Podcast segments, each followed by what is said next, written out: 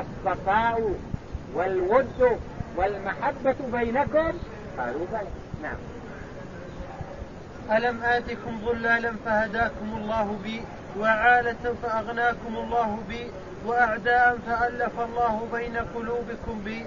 قالوا الله ورسوله أمن وأفضل. نعم. ثم قال ألا تجيبوني؟ ألا تجيبوني؟ نعم. يا معشر الأنصار. قالوا بما نجيبك يا رسول الله؟ نعم.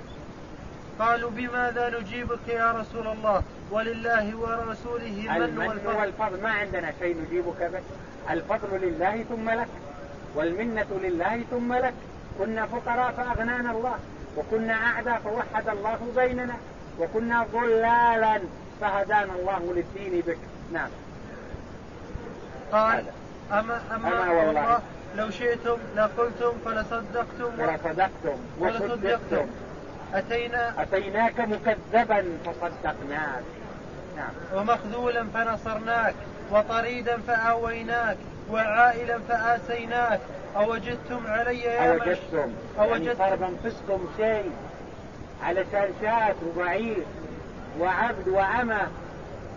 أعطيتهم لفلان وفلان ترغيبا لهم في الإسلام. وأنتم وكلتكم على قوة إيمانكم وصلابة عقيدتكم. نعم. أوجدتم علي معشر الأنصار يعني وجد في أنفسكم شيء يعني. نعم. في أنفسكم في لعاعة في, في لعاعة يعني شيء ما يسوى. شاة بعير عبد أمة ما يسوى. فكيف إنه تجدون في أنفسكم علي علشان اللعاعة يعني شيء تافه ما له قيمة. المعنى لعاعة نعم. لعاعة من الدنيا. تألفت بها قوما تألفت بها قوما. يعني لما شاف أعطى صفوان بن أمية غنم بين جبلين قال إنه يعطي عطاء من لا يخشى لم نعهد هذا العطاء من قبل. ما في عدد غنم بين جبلين. من الج... لا رآها عليه. أطلع عليها صفوان. وبدأ ينظر إليها نظرة المعجب فقال عليه الصلاة والسلام أعجبتك يا صفوان قال لا أعجبتك. غنم من الجبل هذا إلى الجبل قال هي لك. هي لك. بدون عدد. كم ألف؟ كم مئة؟ ما عدوا قال هي لك. تعجبوا من هذا. فأعطاهم النبي عليه الصلاة والسلام لتأليف قلوبهم لاستجلابهم لعودتهم إلى الرشد لرجوعهم إلى الصواب. فيسلمون لأجل المال. ما تغيب الشمس إلا والرسول عليه الصلاة والسلام أحب إليهم من أنفسهم ومن أهلهم ومن أموالهم ومن جميع ما يملكون لكن بداية الأمر لا عندهم موقف صلب. فأعطاهم النبي عليه الصلاة والسلام تأليفا.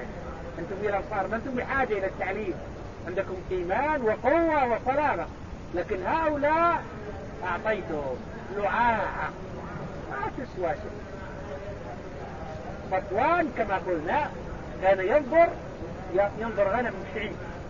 يقول في شعيب بين جبلين. من الجبل هذا إلى الجبل. كل الغنم مكتظ ما يسع المكان إلا الغنم اللي مزدحمة أعجبتك يا صفوان قال نعم. قال هي لك. هي لك. نعم. تألفت بها قوما ليسلموا ووكلتكم. ووكلتكم. ووكلتكم إلى إسلامكم. بالنسبة لكم ما أنتم بحاجة. عندكم إسلام قوي الإسلام هو الاستسلام. هو الاستسلام. لله بالتوحيد. والانقياد له بالطاعة. والخلوص له من الشرك.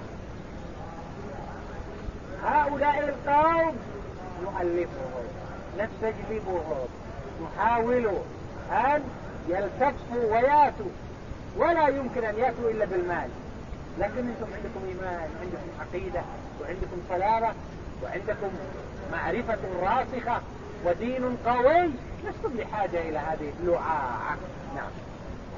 ألا ترضون يا معشر الأنصار أن يذهب الناس بالشاء والبعير؟ أوجدتم. أوجدتم علي يا معشر الأنصار في أنفسكم في لعاعة من الدنيا تألفت بها قوما ليسلموا. تألفت بها قوما ليسلموا. ووكلتكم إلى إسلامكم. أنتم اطمأننتم إلى سلامة عقيدتكم وإلى صفاء دينكم وإلى إخلاصكم في الدعوة ومحبتكم لها. هؤلاء أعطيتهم دنيا لمسلم ما ما, ما قد لا يستجيبون لكن لما نقول يا فلان اسلك مية قال ولدي. قال ولك له مية ثاني ولدي الثاني مية الثانية حكيم من حزام. كم؟ قال أعطي مية. قال زدني. سمع كلام ما عنده خطر على باله. زدني. قال مية بعد زيادة. قال زدني. ثلاثمية. ثلاثمية بعير في جلسة واحدة.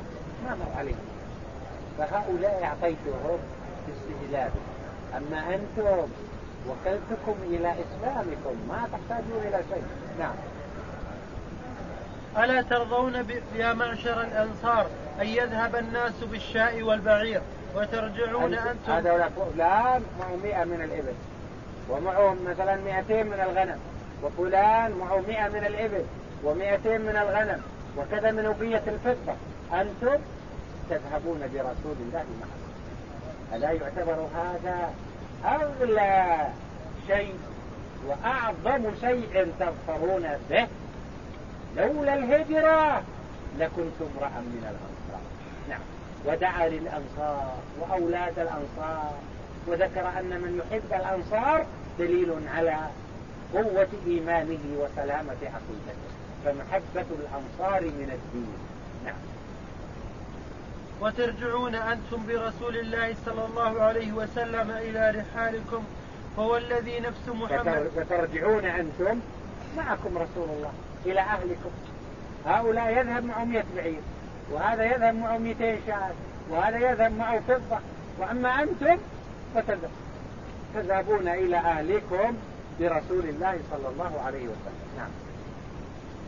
وترجعون أنتم برسول الله إلى رحالكم هو الذي نفس محمد بيده لا تنقلب لما تنقلبون به خير من لما؟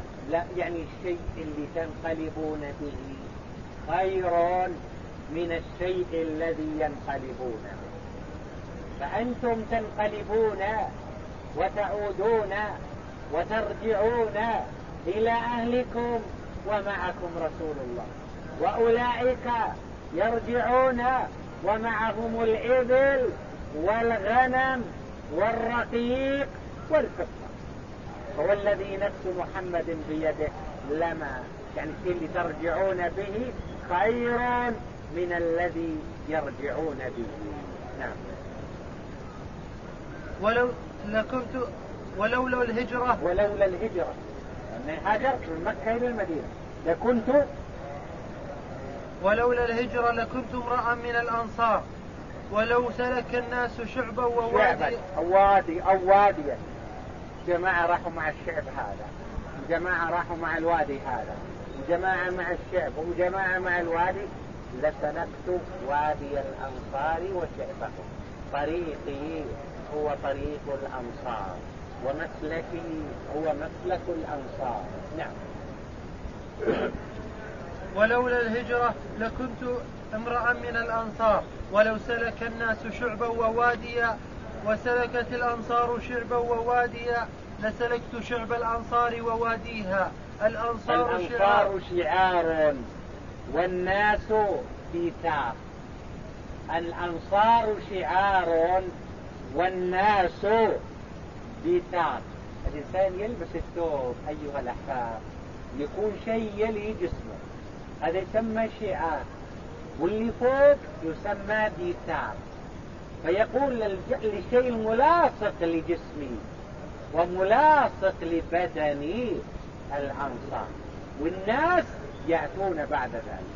الآن إذا الرجل لابس شعار ولابس جيثار الشعار هو الذي يكون ملاصق للجسم وملاصق للبدن. واللي فوقه يكون ديثار فيقول أنتم ملاصقين لجسمي ولبدني ولروحي الناس الأنصار شعار والناس دثار. بعدين دعا لهم عليه الصلاة اللهم اللهم ارحم الأنصار. اللهم ارحم الأنصار وأبناء الأنصار وأبناء أبناء الأنصار. هذه موعظة عظيمة أيها الأحباب. ابتلعت ما في النفوس وأزالت ما فيها فكان هناك ما عكر صفوهم وأثر عليهم لأن نفس الإنسان نفس, نفس البشر تميل إلى حب المال. وقالوا أعطى فلان مية من الإبل وأعطى ولده مئة ولده الثاني مئة وحكيم ثلاثمائة وصفوان بين جبلين إحنا ما أعطيتنا شيء وجد في أنفسهم فلما بين لهم عليه الصلاة والسلام السر في ذلك والحكمة فيه طابت نفوسهم وارتاحت خواطرهم واطمأن بالهم وهدأ طبعهم ووجدوا أن انقلابهم برسول الله عليه الصلاة والسلام أفضل من الانقلاب بشاء وبعير. وعبد وأمة قال لهم اللهم ارحم الأنصار. دعوة عظيمة. وأبناء الأنصار. وأبناء أبناء الأنصار. نعم. قال فبكى القوم. فبكى القوم. من تأثره بهذه بهذه الكلمات التي أزالت ما في النفوس وقد وأوشكت أن تعكر صفوهم بكوا متأثرين بما سمعوا من المصطفى عليه الصلاة والسلام. فأنتم مني وأنا منكم. أولئك أعطيتهم ترغيبا لهم واستجلابا وحرصا على أن يتغلغل الإيمان في نفوسهم كما أما أنتم ما أعطيتكم لصلابة عقيدتكم وقوة إيمانكم وصفاء دينكم. فتأثروا وبكوا نعم. قال فبكى القوم حتى أخضلوا لحاهم. من البكاء. نعم. وقالوا, وقالوا رضينا. رضينا برسول الله قسما وحصا. القبيلة الفلانية يأخذون إبل. الثاني غنم.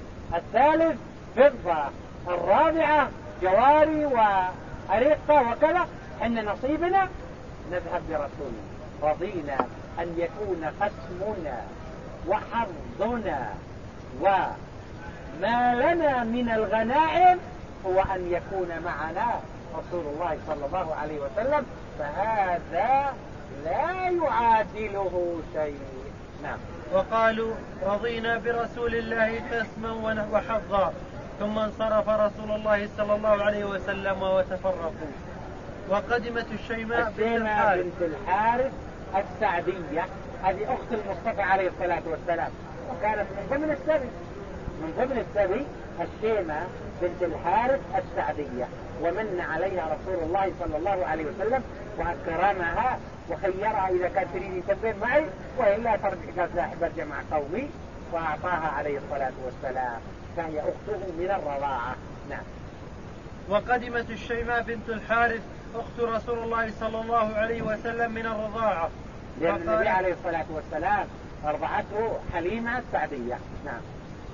فقالت يا رسول الله أنا أختك فبسط لها رداءه وأجلسها عليه. وقالت إن أحببت ف... وقال وقال إن أحببت إن أحببت فعندي مكرمة. يعني تذهبين معي إلى المدينة. وأكرمك وأحقق لك ما تريدين. نعم.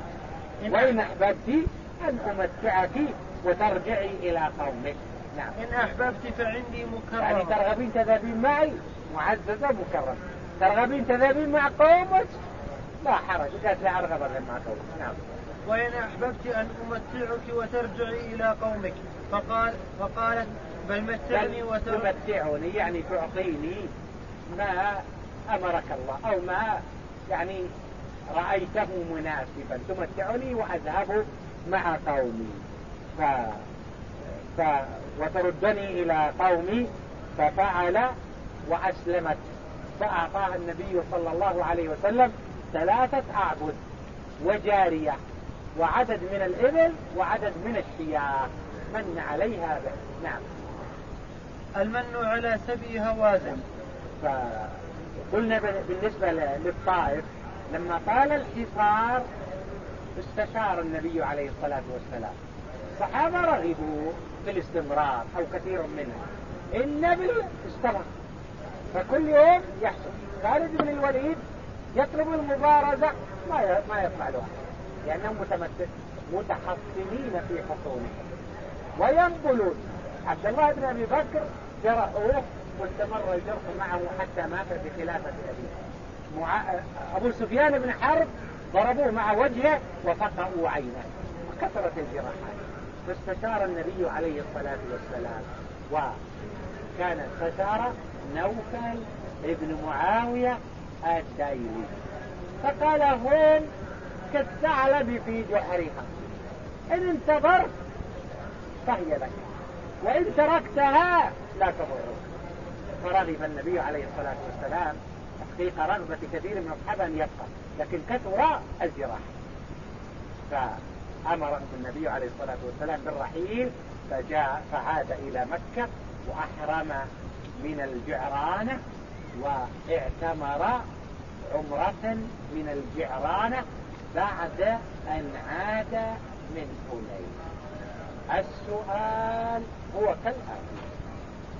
قلنا استشار عليه الصلاة والسلام نوفل ابن معاوية التيمي ونوفل ابن معاوية قال إن انتظرت وإن تركته يعني قال هم كالثعلب في الجحر لأن الجماعة في حصونهم عندهم طعام يكفيهم وقت طويل ولا يهمهم زيادة يوم يومين شهر شهرين. والنبي عليه الصلاة والسلام قد قال البقاء لأنه بقي بضعة عشر يوما ويريد أن يرجع. والبقاء مدة أطول فيه مشقة وتعب فقال إن انتظرت فهو لك.